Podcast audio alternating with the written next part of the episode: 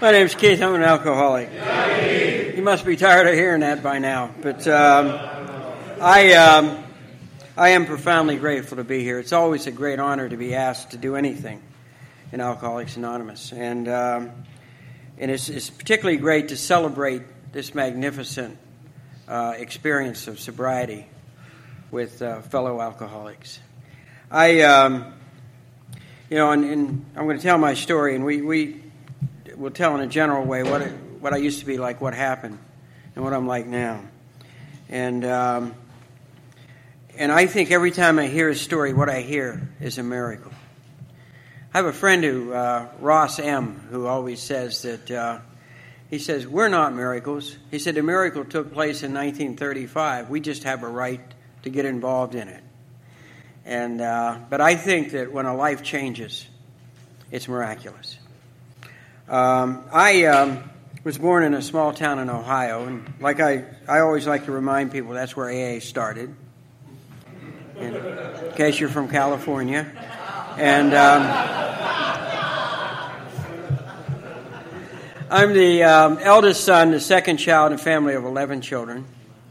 We're Irish. I won't tell you what church we went to, but you picked up on that already. And uh, it has something to do with bingo, but I won't say anything else. And um, and I would have told you that I grew up in poverty. Because from the time I can remember, I was a fear filled kid. I was a kid who had something lived under his bed. And I knew what it was there for. It was waiting for me to dangle my little legs over the side of the bed, and I was history. I knew that. And it was only there at night. During the day, it hung out in the closet.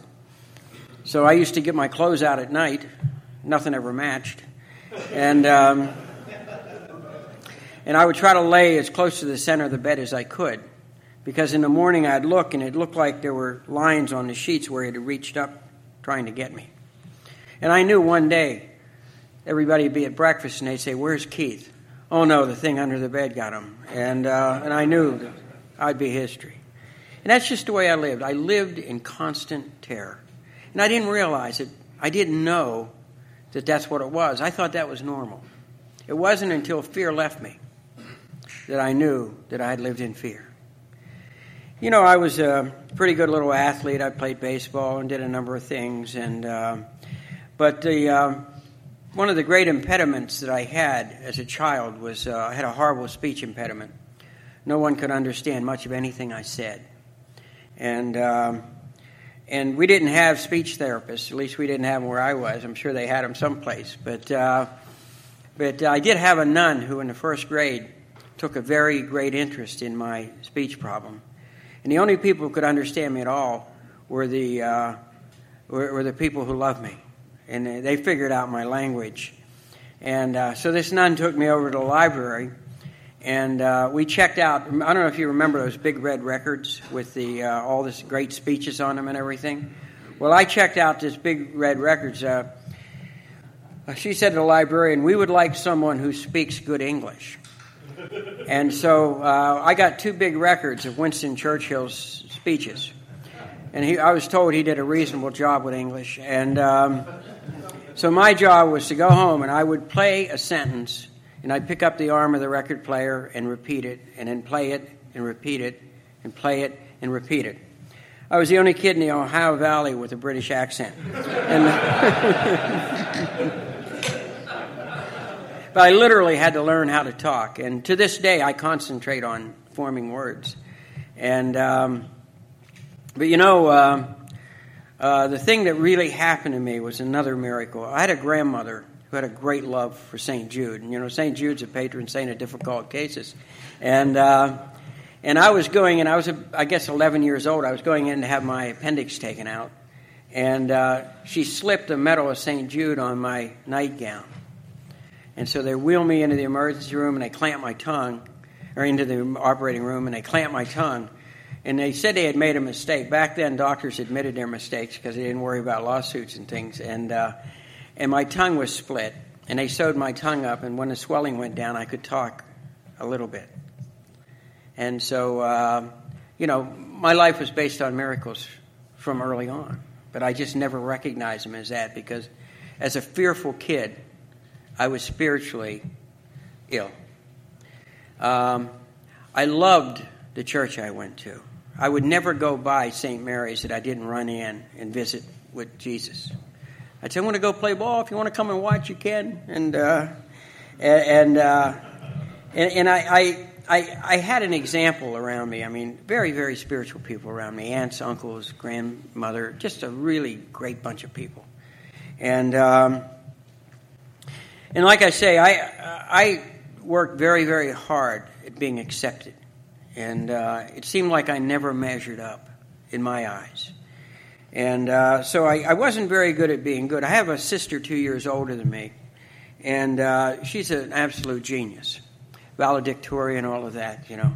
And uh, she's now a nurse and uh, just a marvelous lady.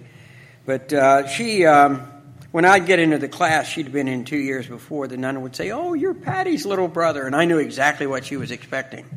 She was expecting me to be smart like Patty, and it wasn't going to happen. And. Um, and so I decided if I couldn't be good, I was going to be bad. Right? So I'm in high school and I start my own gang. Right? Now we're sitting around trying to figure up a name. All the good names were taken. And um, we were studying history at the time. And uh, we were studying the great composers. And we were studying Wolfgang Mozart, so we became Mozart's Wolfgang. And uh, I was Mozart. And um, one of the guys, Mike a friend of mine named Mike owned a 1938 Cadillac LaSalle hearse, so we drove around in a hearse. And, um, and we, we planned our first job. We are going to knock off this uh, convenience store across the street from the high school where we used to go buy our cigarettes. Um, well, we didn't actually knock off the store. What we did was we stole a watermelon from in front of the store. And we went across the tracks and we ate the watermelon before we went to school. We were really bad. And um, during the course of the day, all six of us snuck over and paid for the watermelon. Guilt's a terrible thing when you're trying to be a hoodlum. And um, so the next morning, we go over to buy our cigarettes. We used to buy those little cigars between the acts. I don't know if anybody remembers those, but, but um, the old man said, Boy, sit down. He said, Give it up. He said, You're not good at being bad. Give it up you know, so we failed. And um, I was suspended a number of times in high school. As a matter of fact, the, um, the school board was made up of the pastors of the various, it was a Central Catholic high school, and the school board was made up of the pastors of the various parishes. One day I get a call from Monsignor Close. And he said to me, Keith, are you all right? I said, Yes, Father, I'm fine. Why? He said, Well, I was at the school board meeting. Your name never came up. I thought maybe you were sick. And you know. But basically, what I was was a mischievous kid. For example, we had a deal, you know, in biology class. Remember when you did the experiment about how long frogs could stay underwater and breathe through their skin? And, uh, you know, and so I made book that my frog could stay down longer than everybody else's frog. And I filled mine up with mercury and I won. And the frog was pushing away, but he wasn't getting up there. And I pulled the frog out and I pulled the mercury out, poured the mercury out. He was all right. He was better off than the frogs that we dissected the next day. But, um, but, um, and the nun was a little upset, so uh, what I had to do was come in and serve detention, and, and I had to come in and clean up the biology lab the next morning. Well, I lived 20 miles from school, so I had to get up real early in the morning and hitchhike down and clean up the thing. And Remember the rubber man Adam, where they take all the parts out and you had to name them, usually right after breakfast? And, um, and well, uh, Adam was there, and part of what I was supposed to do was clean up Adam. So I cleaned up Adam, and I had Adam's bladder. And I went downstairs to the home ec lab, and I mixed up a little bit of yellow uh, food color, and I filled Adam's bladder, and I put him in there. so the nun's going through all the organs, and she uh, heart, lung, liver, bladder, and this yellow stuff runs down her sleeve. she was so cool. She said, Mr. Lewis, I'd like to see you after class, please. I mean, she never liked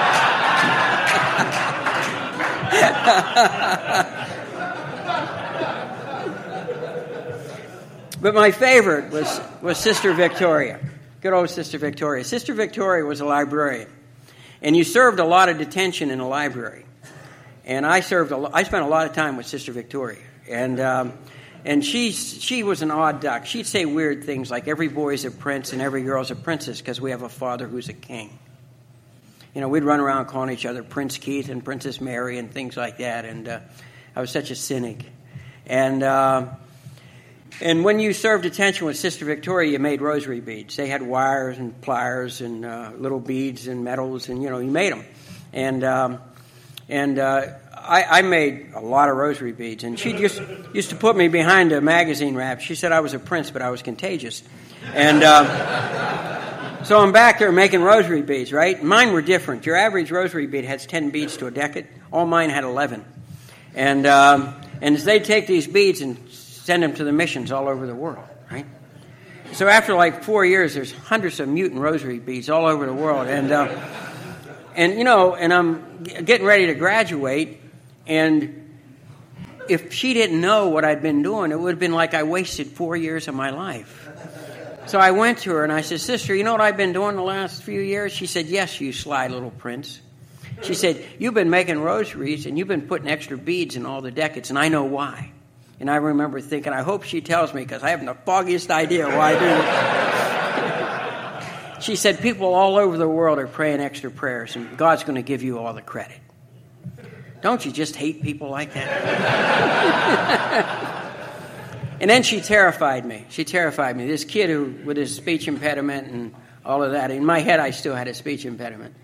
And um, she said to me, she said, uh, When I met you, I knew you were a very special child of God. And so she put a medal of St. Jude on her long beads, you know, the kind they wore to bang on the desk when you're taking tests and things. And, um, and she said, Every time I get to this medal, I say a special prayer for you. She said, You're going to go around the world and tell God's children how much He loves them. And I was terrified. I didn't want a, an assignment like that. That is not what I was in this thing for. I was in this thing for me, right? And, uh, and much to everyone's surprise, I graduated. And, um, and I had no earthly idea what to do with my life. It seemed to me everybody in my class knew what they were going to do but me. And uh, so my thought was, I'll go away. If I go away, they'll think I'm doing what it is I'm supposed to be doing. And the way you went away, you either went to school, and there wasn't a big chance of that, or you go into the military. Back then, all the men went to the military. It wasn't if, it was where and when. And uh, so I um, took my very first inventory. You know, I took my shirt off, I stood in front of the mirror, and I flexed my muscles, turned sideways, and stuck my chest out, and I told you I was five feet one inches tall and I weighed 113 pounds. I was a born killer. So I went over to Wheeling, West Virginia and joined the Marine Corps. Now, the problem with that was that I was 17 years old and my parents had to sign for me. So the recruiter shows up at my house with the papers and my parents lost it. My father said, Son, are you sure you want to do this? I said, Dad, I thought about this a long time. Hour and a half, I thought about it. and, uh, and then my mother was crying. She just came apart, God rest her soul. She's just crying. So, under protest, they signed the papers. And all night I heard my mother crying. My father was consoling her. And she kept saying, Scott, don't kill him. Don't kill him. And he said, Don't worry, Pat, they won't take him. So, with that vote of confidence the next day,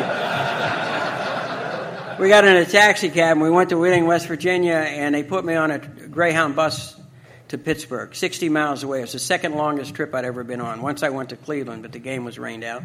And, um, and here I am, this terrified 17 year old kid, right? And so I get up there, and um, it was a bad year, and they took if you had a pulse. So that afternoon, I was sworn in the United States Marine Corps, and there were three guys from Pittsburgh who were also sworn in. And uh, they said to me, they said, hey, kid, we got about 10 hours before the train leaves. We are going to go over and have a sandwich and a beer. And I said, that's just what I was thinking. See, the way I dealt, the way I dealt with life was I watched what you did, and I did it so quickly it looked like we were doing it together because I had no earthly idea what to do with life. And so they take me over to this bar in Pittsburgh, and we walk in, and the place is filled with real men. You know the kind and they all have real women with them. Real women hang around with real men, and guys like me used to get what was left. And uh, and and so we go over and we sit down at the table, and a bartender comes over and he said, "What do you boys want?" My first thought was, "Oh my God, a quiz." You know, I thought about life was when you least expected it, somebody was going to say, "Take out a blank sheet of paper, put your name in the upper left-hand corner," and they're going to ask a bunch of questions. Now, I studied all the time, but I never seemed to study the right stuff. And uh, I never knew how to answer questions, so I did what I always did. I watched what they did. And they ordered a beer, so I did too. And then a guy came back, and he said, What do you boys want? And I watched them. They ordered a beer, so I did too. Then the miracle happened. Somewhere between the second and third drink, I had a spiritual awakening. I stood up. I didn't mean to stand up. I couldn't keep from standing up. And I looked, and it seemed to me the floor is about six feet four inches below me. And you know, the muscles are rippling through my body, and my shoulders are out to here. And uh, that mind had been filled with fear and terror. It was like, like a bolt of lightning. Boom, it was crystal clear. And I remember thinking, it's so simple. Why didn't I see it before? For the first time in my life, I saw the big picture. Then I looked around this place, and my heart broke. It was filled with a bunch of pathetic, sniveling little men. And all of them had women with them, or looking at me with their hungry eyes. You know how they do it. And. Uh, So I went from table to table, filling people in on life. It was absolutely amazing. I mean, it's as though I was infused with all this knowledge. And they kept buying me beers, and I kept filling them in. And uh, and so finally, it was time to leave. And the guy said to me, "They said, hey kid, uh, we got to go. We got to catch the train." And it seemed to me that the people were saying, "Please don't go. We just discovered you." And uh, and I said, "No, I have to go and make the world safe for democracy." So. Um, so we went and got on the train. Now I assume we got on the train because I woke up on the train. To this day, I believe that's still a pretty reasonable assumption. I, I was a philosophy major, and logic uh, comes into play here. And I was lying on the floor of the Pullman coach they had provided for me. And someone had wet the floor I was lying on, and whoever had done it had wet me too. And, um, and we're in Washington, D.C., which is three times as far from my home as I'd ever been. And I got up and I changed my clothes. And I got off the train, and the guys are standing there. He said, What took you so long? I didn't share. And, um, and you know, I always said that was my first drinking experience, but it wasn't. It was my second. My first drinking experience happened when I was five years old. I was at home. I didn't go out a lot when I was five. And, um, and my dad was watching myself and my brother, Dumb Denny. Denny's a year younger than me. He was four. And, uh, and mom was either to bingo or having a baby or something, and um, and dad was watching us, and I and there was rarely alcohol around our house. One, we never had much money, and number two, both of my parents had alcoholic parents, so they were pretty much afraid of alcohol. But there were a few beers in the refrigerator, and I guess dad thought it just might be funny. So he got a beer for himself, one for me, and one for Dumb Denny. And, and he gave us those little jelly glasses. Remember the ones with the cartoon characters on it? Yeah, well, mine had Superman on it. I don't know if that is significant or not, but uh, but I drank my beer and nothing happened to me. Denny, on the other hand, was having a spiritual awakening. He's rolling around under the table singing "Mary Had a Little Lamb" and other drinking songs, and. Uh, Dad wrestled him to the ground. He got his clothes off and put his jammies on him, and he took him up and put him in his bed. And he said, "Now, don't tell your mother about this, and I'll take you to the movies on Saturday." Now, they don't negotiate with you a lot when you're five, so I'm game. But Denny was having a time of his life. He's singing and carrying on and having a time of his life. And I'll never forget this. Little Denny stood up in his crib and he urinated on the floor. you know?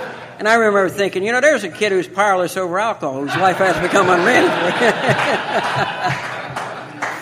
and you know, it's the saddest story. Denny never made it. It's just the saddest story. He grew up and did some really odd things. I'll give you some example. Denny went to one university. He had one major. You know? And he graduated in four years. I never heard of such a thing, right? Four years, you know? And then he went to one graduate school. He graduated first in his class. He was offered like nine jobs. He took one. You know? He retired at 51 years of age as senior vice president in a large international corporation. And the strangest thing of all was he married one woman. Now, here's a guy with the world in the palm of his hands when he was four years old, and he just let it slip through his fingers. You know?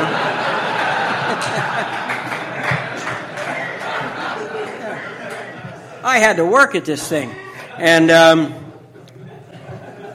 so, you know, uh, the guy said to me when I got off the train, he said, What are you going to do? I said, I'm going to find something to drink. And I did. I found a bar. And I drank breakfast. And we got on a train, and I drank till we got to a place called Yemassee, South Carolina. If you hadn't been there, I wouldn't bother. But um, I, I, don't know what happened, uh, whether they moved the bottom step, something happened, but I fell off the train. And there was a very rude man there they'd sent to greet us.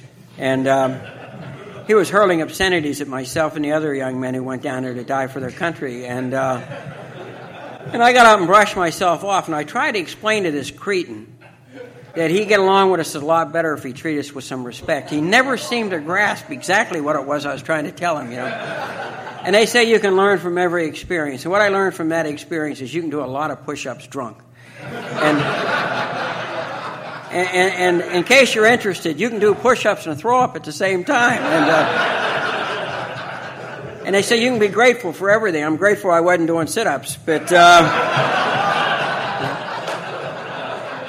And the next night, they, the next morning, they put us on a bus and they took us across to Parris Island, South Carolina. And I must tell you, I fell, I absolutely fell in love with the Marine Corps.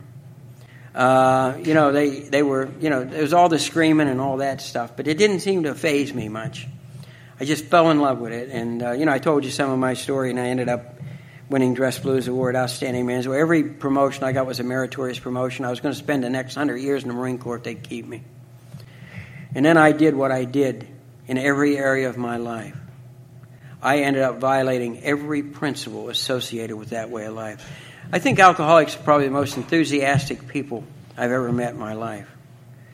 And, you know, we, we often throw ourselves into a way of life. And what I did was threw myself into the Marine Corps, and I ended up violating every principle associated with being a Marine. I did the same thing as a married man. I did the same thing in everything I ever wanted because I was on a downward track. I was suffering moral degradation as a result of the de- deterioration of my spiritual existence. I um, ended up getting out of the Marine Corps and turned down the commission and got out and thing I'd worked so hard for and everything and uh, worked in the steel mill for a little while and then I ended up going up to the Baltimore area and I worked at a Jesuit theologate and I was tutored and had some really magnificent things, but I was very, very drunk a lot of the times. You know, I mentioned earlier today about the um, Ignatius Loyola's spiritual exercises, and here I am living in a Jesuit theologate.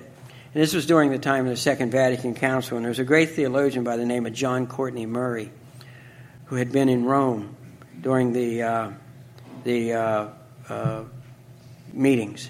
And he came back to do his, uh, his uh, retreat. And you knew when someone was on retreat, and a lot of times they were observing silence, and, uh, and so you don't speak to them. And I'm walking around. They had a path called the mile Path that went around the uh, college. And it's a place where the men would go and do their last four years of training in theology. And I'm walking around the mile Path, and I pass this guy, and he looks at me. And I don't say anything to him. I'm obsessing about me. It's about me. What's going to happen to me? And the fears were welling up inside of me. I passed him the second time. He stopped and he spoke. It surprised me. He said, uh, You're contemplating the existence of God, aren't you, son? And I lost it. I said, Look, pal, that's not how you talk to eminent theologians. I said, Look, pal, there isn't a God, and if there is, he's not interested in my life. And he took me and he got both of my arms and he looked me in the eye and he said, Son, he said, Look, if you don't want to seek God, get out of here. This is not a fun place. He said, But if you decide you want to experience the existence of God, fasten your seatbelt. You're in for the ride of your life. He said, But don't do yourself the disservice of being an agnostic. Because being an agnostic means you can't know the most important thing there is for you to know. And that's the relationship to the God who created the universe and created you. And I just said something probably off color and stormed away. Okay. Now, what makes that significant? Some years later, after I got sober, I was given a scholarship to Georgetown University. And I'm studying philosophy and theology. And the professor said, Mr. Lewis, would you please stand up and read from the Yale lectures, page such and such? And I stood up and I read that exact argument that Murray had delivered at the Yale lectures. And I read that, and I'm sober now a year and a half, and I burst into tears. I'm standing in front of this class, sobbing. And the professor said, Mr. Lewis, it's a moving article, but it's not that moving. And uh, you know, after class, I went to his office and I explained the story to him, and he wept. Nothing is wasted in God's world. Nothing. You know, I ended up getting married some poor, unfortunate woman. And uh, we had our first daughter. Her name was Kelly. She was born. She was born in a hospital. My wife was an emergency room nurse, and she was born in a hospital she worked in. And then um, nine months later, she's pregnant again. I'm passed out on the living room floor watching a test pattern, which is, was one of my favorite things to do. You know, I feel bad for people now that cable's here because, but you know, we used to watch the test pattern, and uh, and and you watch it in your underwear, and um, and uh, and my wife decides she's going to have this baby, and I'm in an absolute, I'm passed out. And she can't wake me up. She's in a panic, so she called our neighbors over. So they threw water on me and everything. And so finally I come to, and there are three people staring down at me with that look of disgust. And, uh, and I jumped up and I ran in and I, I got dressed and I threw my wife in the car and I turned on the blinkers and I sped across Washington, D.C. And drunk, I took her into the emergency room and where in the hospital I worked and demanded they take care of her. It must have been so horribly embarrassing. And, um, and our baby was born, and she was uh, almost three months premature. She weighed barely over a pound. And uh, I uh, did the only thing I knew how to do. I ran home and went to bed. And my wife called me in tears and said, Please come. She said, I think our baby's going to die. I need you. And I must tell you, gentlemen, I was in a rage. I was in an absolute rage. And I drove back across town and I went in and I had long since given up on God. Life was about coincidences. And I walk in, and the chief resident on a neonatal nursery walked up to me. Her name was Mary Kate. Mary Kate had gone to high school with me back in Ohio. What a, what a coincidence. And she said, Three days ago, we ordered an experimental machine. We put it together yesterday. I'd like to put your daughter on it. She said, I don't believe she's going to make it. And even if she makes it, she'll probably be retarded from lack of oxygen. She had a horrible case of hyaline membrane disease. And this machine was a negative respirator. And uh, I understood it was like one of the first on the East Coast. And uh, so I said, What does her mother think? Because, you know, there was nothing left inside of me to make decisions. And she said, Look. And I looked, and my wife's walking up down the hall in a state of shock with a thousand yard stare. And I said, Do whatever you think is best, Mary Kate. And so they put this kid on a machine. We had a, a, an office across from the neonatal nursery that we used because we did a lot of genetic testing with these kids. And, um, and at night, I sat in there with the lights out and the door slightly ajar, and I watched this little thing struggle for every breath. She'd actually retract off this little. It's unbelievable. And the third night is particularly uh, crucial. And um, in my uh, I watched my wife go in and baptize our little baby because I didn't think she'd live through the night. And you know what's sad is that I knew what to do because I had a father who was probably the greatest father and greatest husband who ever lived. And I know what my dad would have done. He'd have gone in and he'd have put his arm around his wife and he would have said, Pat, with God, we can do anything. So I knew what to do. There was just nothing left inside of me. There was no character left, no nothing, no strength, nothing. It had all dissolved in alcohol. And in an utter panic, I ran out of the office and I ran down to that chapel. Like I told you earlier today, I got on my knees and I begged God, please let her live. If you let her live, I'll do anything. If you let her live, I'll stop drinking. And I was drunk in 12 hours. I drunk when I thought drinking would kill my little girl. The God I serve doesn't kill a little girl because her dad's sick. And, uh, you know, that same little girl is an honor graduate from Auburn University. And she lives over in Alabama now. And uh, about four years ago, I was down uh, speaking at a conference in Pensacola. And I, uh, it was early in the morning, and I called her and I said, Sweetheart, how are you? And she was crying. And I said, What's the matter? She said, Daddy, I have kidney stones and it's causing contractions and I'm afraid my little girl is going to come early, and I'm afraid she'll be just like me. And I was able to say to her, Sweetheart, if she's just like you, you'll be the luckiest parent in the world. And an AA friend loaned me her car, and I drove for three and a half hours. And I held my little girl, and we wept together, and we prayed together. And her little girl did survive to term, and she's absolutely magnificent, just like her mother. And, um, but you know, um, she was sick for a long, long time. And I really wanted to be there, and I was incapable of being present for anybody. There was nothing left inside of me that had anything to do with strength at all. And, uh, you know, about three years later, finally her mother said to me, We can't live like this. She said, I, we, Our apartment was near the hospital she worked in, and she'd stick her head out the door to see if the place was on fire because I'm passing out with cigarettes. I'm drunk. It's awful. And she said, uh, uh, We can't live like this. She said, Either I take the children and go or you go. And I packed a couple bags and left. And I went to where I needed to go, is the basement of the house in Skid Row section of Washington, D.C. I to tell this story. I, uh, I was a zoo drinker. I don't know if there are any zoo drinkers here, but uh, the zoo was right down the street from where I was living, the National Zoo. And I used to go in and I'd, I'd fill up a Tupperware glass with whatever I had, and I'd put an ice cube in it so I wouldn't be an alcoholic. And, uh, and I put the lid on it and burp it, you know, like you're supposed to. And, um, and I used to, my favorite place was to go down and drink in the ape cage. They had bleachers, right? And my favorite was an orangutan. And I used to sit up in the top of the bleachers and I'd watch this orangutan. And he was my kind of ape. Because, uh, you know, I, families would come in there, you know, mother, father, two little kids. And one day, this orangutan grabs up a whole handful of dropping and pelts his family. And I, get, I, I stood up and applauded. And, uh,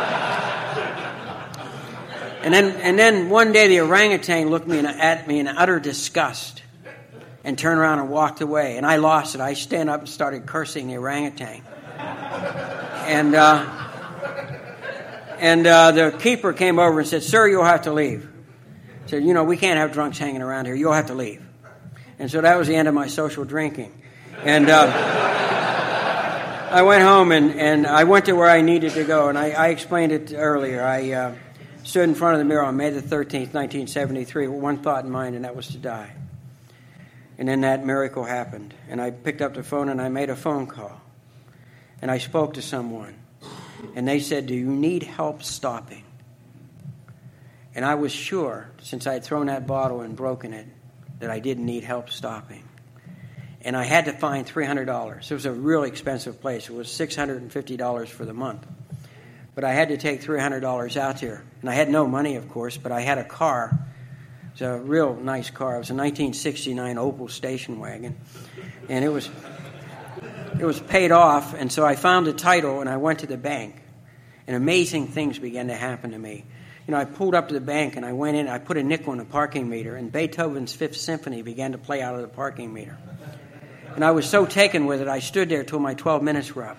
And I put another nickel in it, and I could have saved the money because it was playing in the bank, too. And so, so I get the $300 and I go home and I get out of the car and I'm kind of sick at my stomach and I lean up against a tree and it's playing out the knot of a tree. It was a very musical day. And, um, Somehow, a couple days later, I knew it was time to go. And I gathered up my things and I got in the car and I started to drive 30 miles to this treatment center. It was out on the Potomac River in a, and um, a place called Seneca House. And uh, I'm driving and I could only go about a mile. And the anxiety was so bad, my heart would be pounding and everything. Now they call them anxiety attacks, and you get to take Valium. Back then, they were running fits. And um, so I stopped the car and I got out of the car. I'm running up and down the side of the road. I'm sweating. I'm, my heart's pounding and everything. I wet my pants. I'm changing my clothes outside the car on Route 29 outside of Washington, D.C. And my Phi Theta Kappa key fell out of my pocket. And I wonder what happened to the kid with all the potential. And I'll tell you, potential melts in alcohol. And I somehow made it. It took me almost four and a half or five hours to drive 30 miles.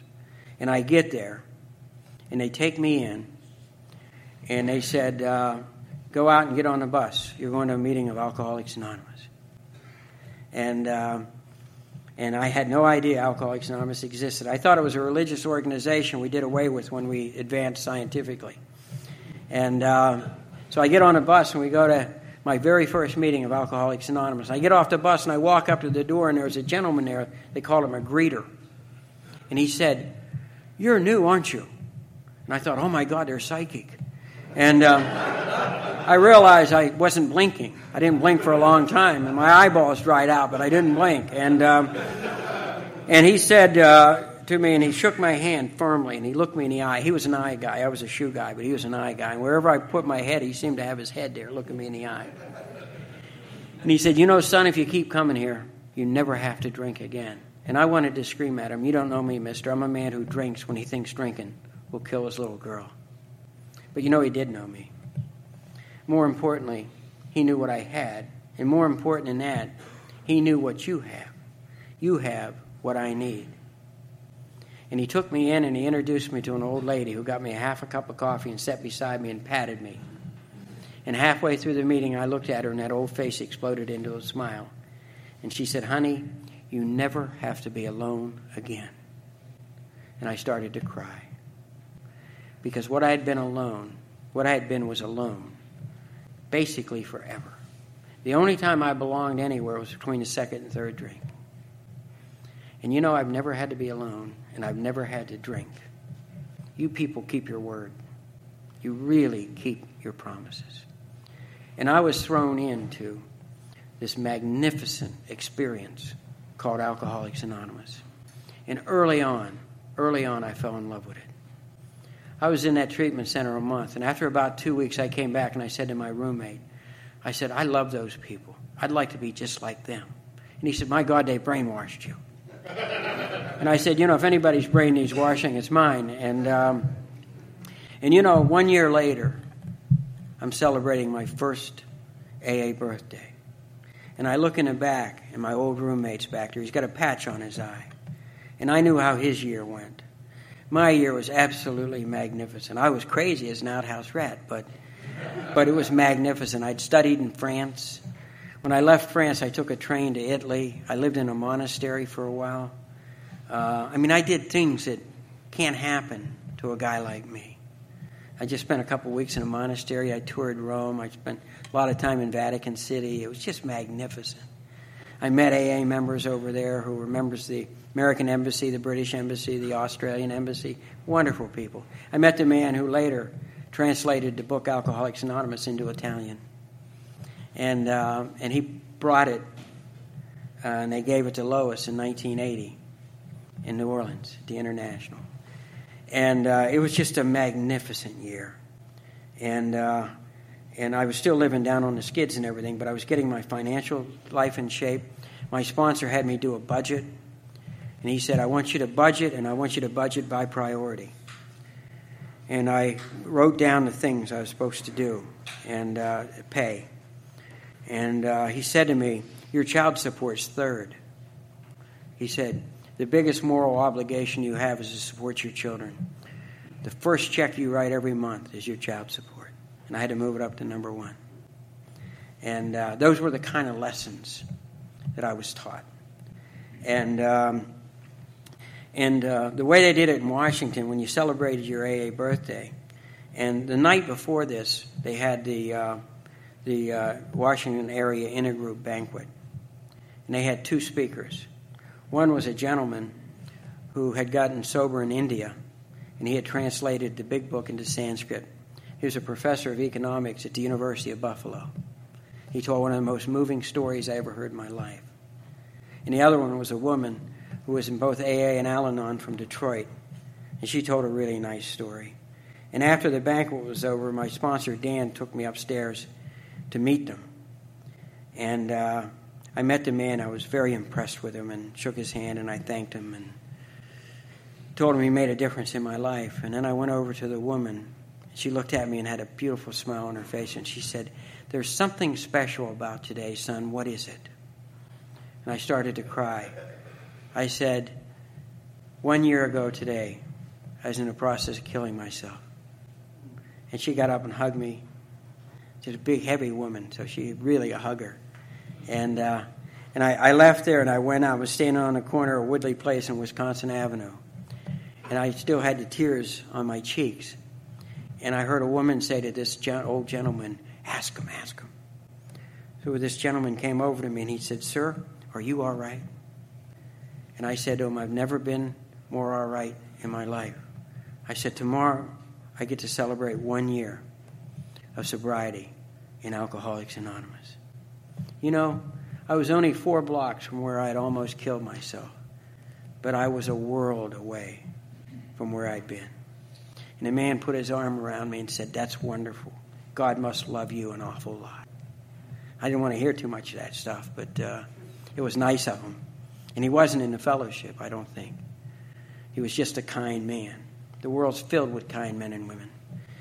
And the next day, uh, the way we celebrated our birthdays was our home group would give us the meeting and we could have whoever we wanted to speak.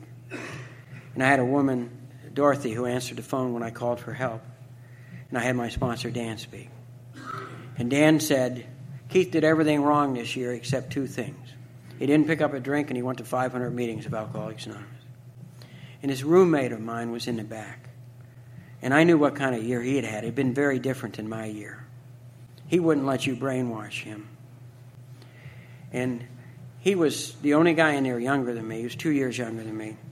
He owned two farms down on the eastern shore of Maryland. He had a Corvette outside. I had an Opel station wagon. Uh, he was tall, which turned me off immediately. And, um, and the women loved him. Right? He had it all. I had nothing. One year later, he had lost his farms to bankruptcy. He had wrapped a, the uh, uh, Corvette around a telephone pole drunk. Uh, he ended up in the uh, Howard Pavilion, St. Elizabeth's Hospital, not Howard Pavilion, but St. Elizabeth's Hospital for the Insane. And someone had gouged, gouged his eye out with an ice pick.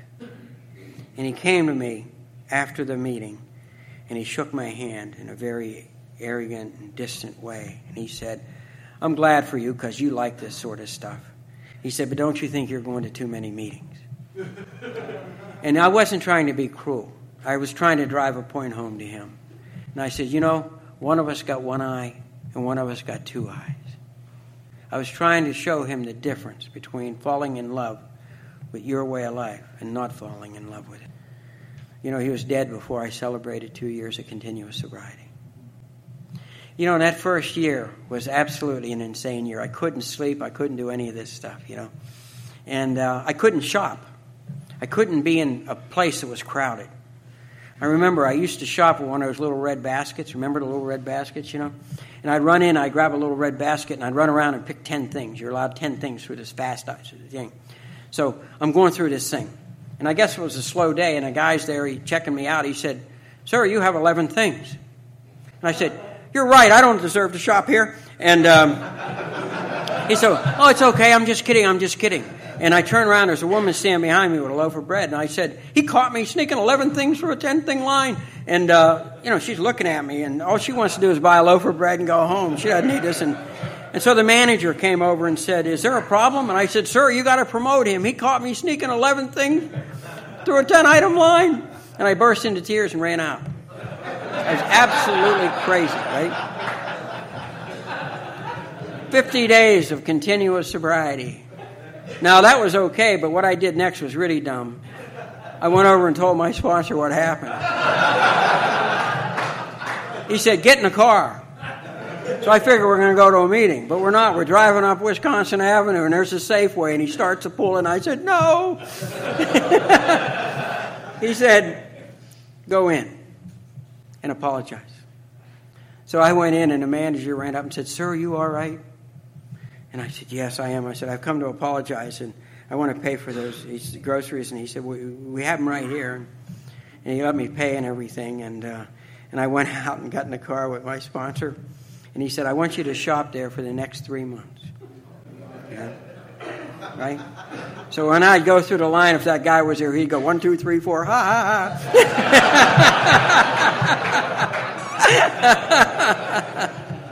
and you know, I couldn't sleep. And so one night, and what I used to do is drive around to the monuments in Washington, D.C., and read them. And what was really nice was I had the same problem Dick had. I could never remember the next day what they said the day before. So it was like it was the first time I ever saw him, and uh, it was wonderful. And so I'm over reading the Jefferson Memorial, and I lay down in the grass. I'm looking at the stars. I go sound asleep. And I realized that the problem was I couldn't sleep. I was trying to sleep in the wrong place. So I went home, I got a sleeping bag. I came back, I laid it out on the grass, I lay down, and I'm just starting to drift off, and somebody's kicking my foot. It's a park policeman.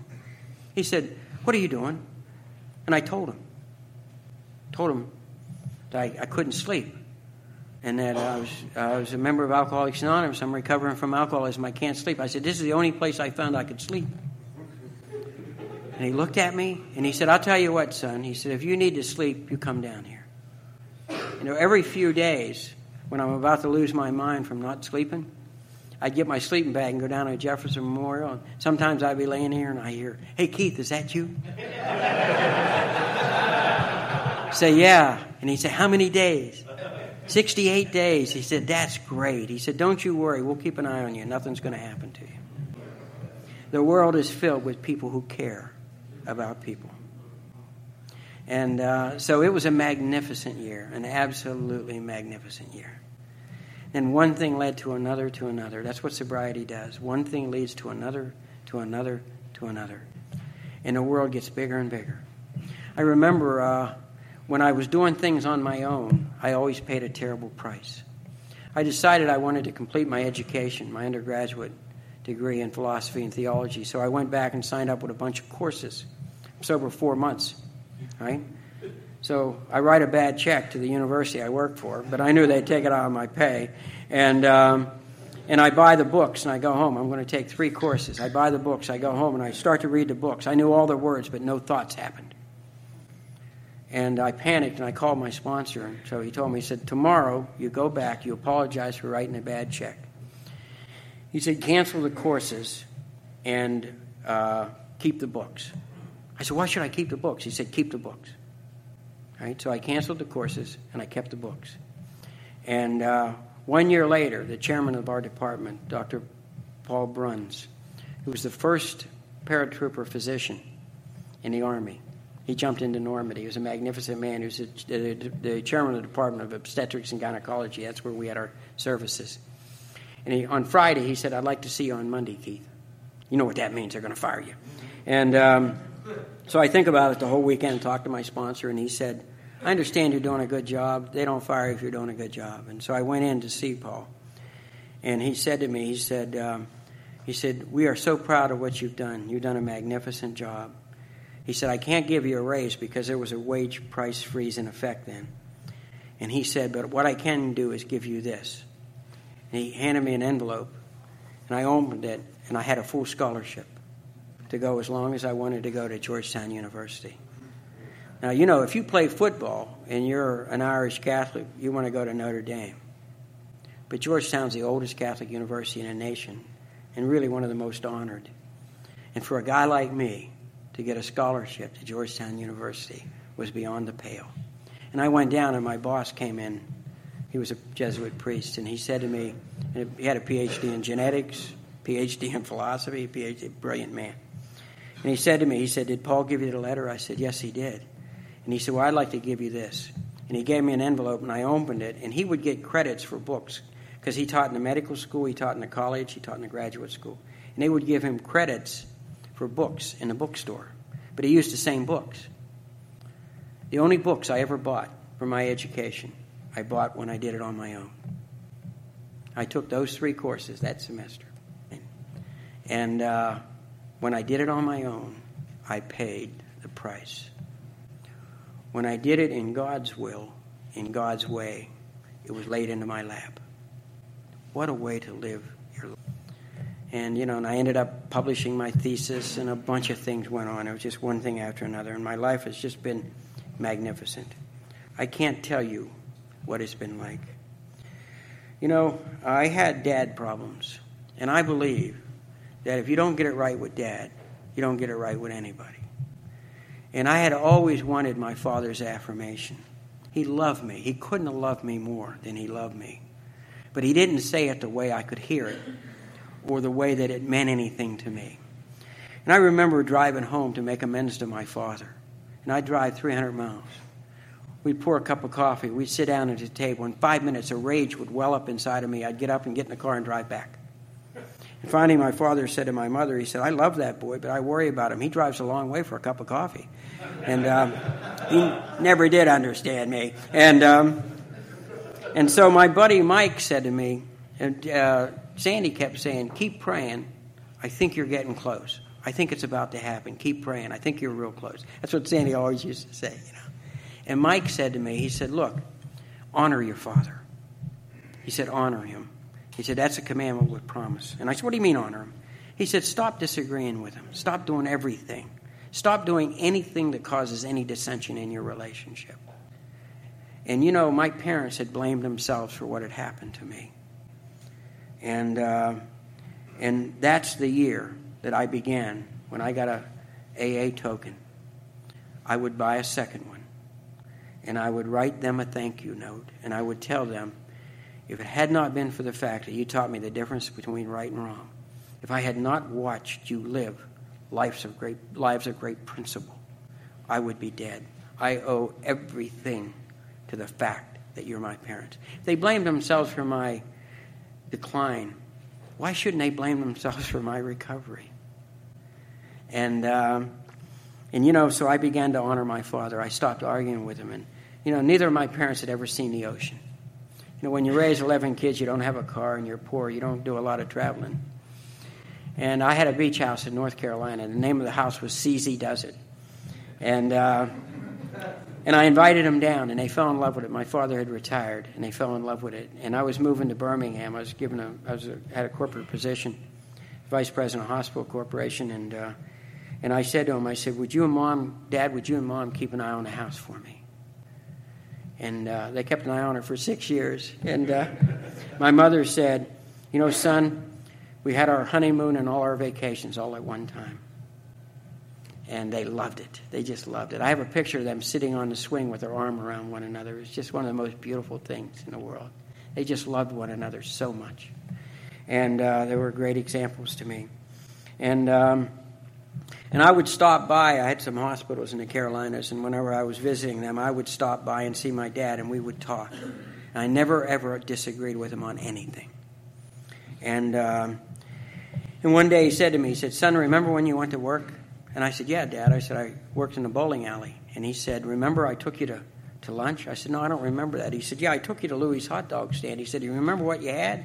I said, Well, I'll go out on a limb here, Dad. Did I have a hot dog? And he laughed. He said, Of course you did. He said, Do you remember what you drank? And I said, Well, I always drank orange pop. He said, Not that day. He said, That day you drank root beer because I drank root beer, and I think you thought men who worked drank root beer. And he said, I walked you down to the bus stop, and I said, Son, you want me to come with you on your first day? And you said, No thanks, Dad, I'll do it myself. He said, I watched the bus till it was out of sight and you never looked back. He said, From that day on, you never let me help you. He said, All your brothers and sisters let me help them go to college, and you never let me help. He said, You put yourself through high school, you put yourself through college, you never let me help you. And it finally dawned on me why I owed my father an amends. I robbed my father of what he was put on this earth to do and that is to be a father. So I was coming through town the next month, and I borrowed $1,000 from him.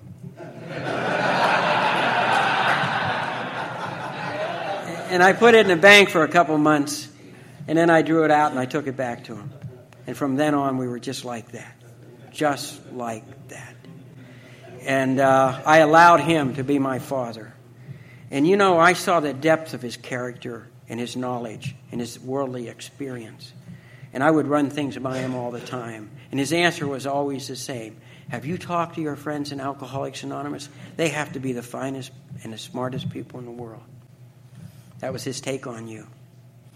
And you know, uh, he moved back up to Ohio because his uh, sister was very ill. And my brother Denny, God bless him, what a wonderful man. He, he bought the house my father was born and raised in. And he remodeled it and gave it to my dad to live in. And, uh, and my father uh, my mother had passed away. Uh, my brother Terry passed away. Three years later, my mom was dying of cancer. And I'll never forget, we went up to my brother Larry, who by then was sober, and we went up to, uh, to see her. And we were sitting there, and my niece came in, and she was new in AA, and she said, Uncle Keith, Uncle Larry, you have to come to the meeting. My sponsor, Barbara's going to speak tonight. And I said, Sweetheart, I'd love to hear Barbara speak. I said, But I was going to spend the evening with mom. And my mother, who I thought was asleep, said, Son, look at me. and I looked at her, and she pointed that finger. She said, You must always go to Alcoholics Anonymous. Those were the people who brought my boys home to me. And I knew the tremendous depth of her love for you. And so I did go to that meeting that night. And I spent a couple days with her, and I'd sit up at night and read scripture. I'd pray the rosary, and she would wake up from time to time and pray with me and then go back to sleep. And I held her hand one night, and I said to her, Mom, I'm so sorry you have to suffer this pain. She said, Son, don't be sorry. She said, God accepts everything as a prayer, even pain. She said, I have offered my pain that all my children come closer to God. And I said, Mom, you suffered pain to bring us into the world, and you're using your pain on the way out of the world for us. And uh, she passed away, and you know, she listed the things that she wanted in her coffin. And every year I sent her a chip. The very top of the list of the things she wanted in her coffin to take with her was my 23 year chip. And, uh, and, you know, six years later, my father was very close to the end. And uh, I went up to see him. And uh, he got out the pictures I'd never seen. And one of them, I knew he was a great baseball player because some of his friends had told me how good he was. But he'd never say anything about himself. And he showed me this picture when uh, they were the Ohio State high school baseball champions. And I said, Dad, I heard you were a good ball player. He said, I was okay. I said, I, I heard you were all state. He said, Well, yeah. And I said, uh, Were you all state your senior year? He said, Well, I was all state all four years. And I said, I heard that you had a major league contract offer. He said, Well, actually, I had three. And I said, Why didn't you take them? And he said, Well, I had a good job in the factory, and mom and dad were both sick, and they needed me at home. And I said to him, How do you learn to think like that? I've been going to meetings for 28 years to learn to think. You know? And I said, Why didn't you ever tell us you were a great ball player? And he said, Well, you and Denny worked so hard at being good ball players, I didn't want to say anything that might discourage you. What a man.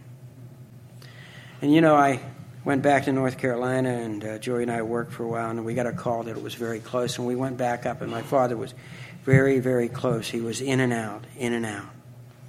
We stood around his bed, and I knelt down and I held my father's hand next to my heart, and I whispered in the ear, Dad, it's okay to go. Every day I will pray for everything you pray for. He's a real man of prayer. From that day till this day, I have prayed for whatever he prayed. And I told him it was okay to go. And we prayed the Hail Mary, which was his favorite prayer. And we prayed the Lord's Prayer. And when we said amen, my father squeezed my hand and went into eternity. And I left the room and I said to my wife, Julia, I'm not supposed to live like this. I'm supposed to be down the street drinking up enough courage to come here. But of course, I'm supposed to live like this. I live like this because this is how you taught me to live. You and God gave me this precious gift called sobriety in Alcoholics Anonymous as a result of the spiritual awakening, which is the great promise of this program. As long as I live, I will never, ever be able to repay you. God bless you and thank you.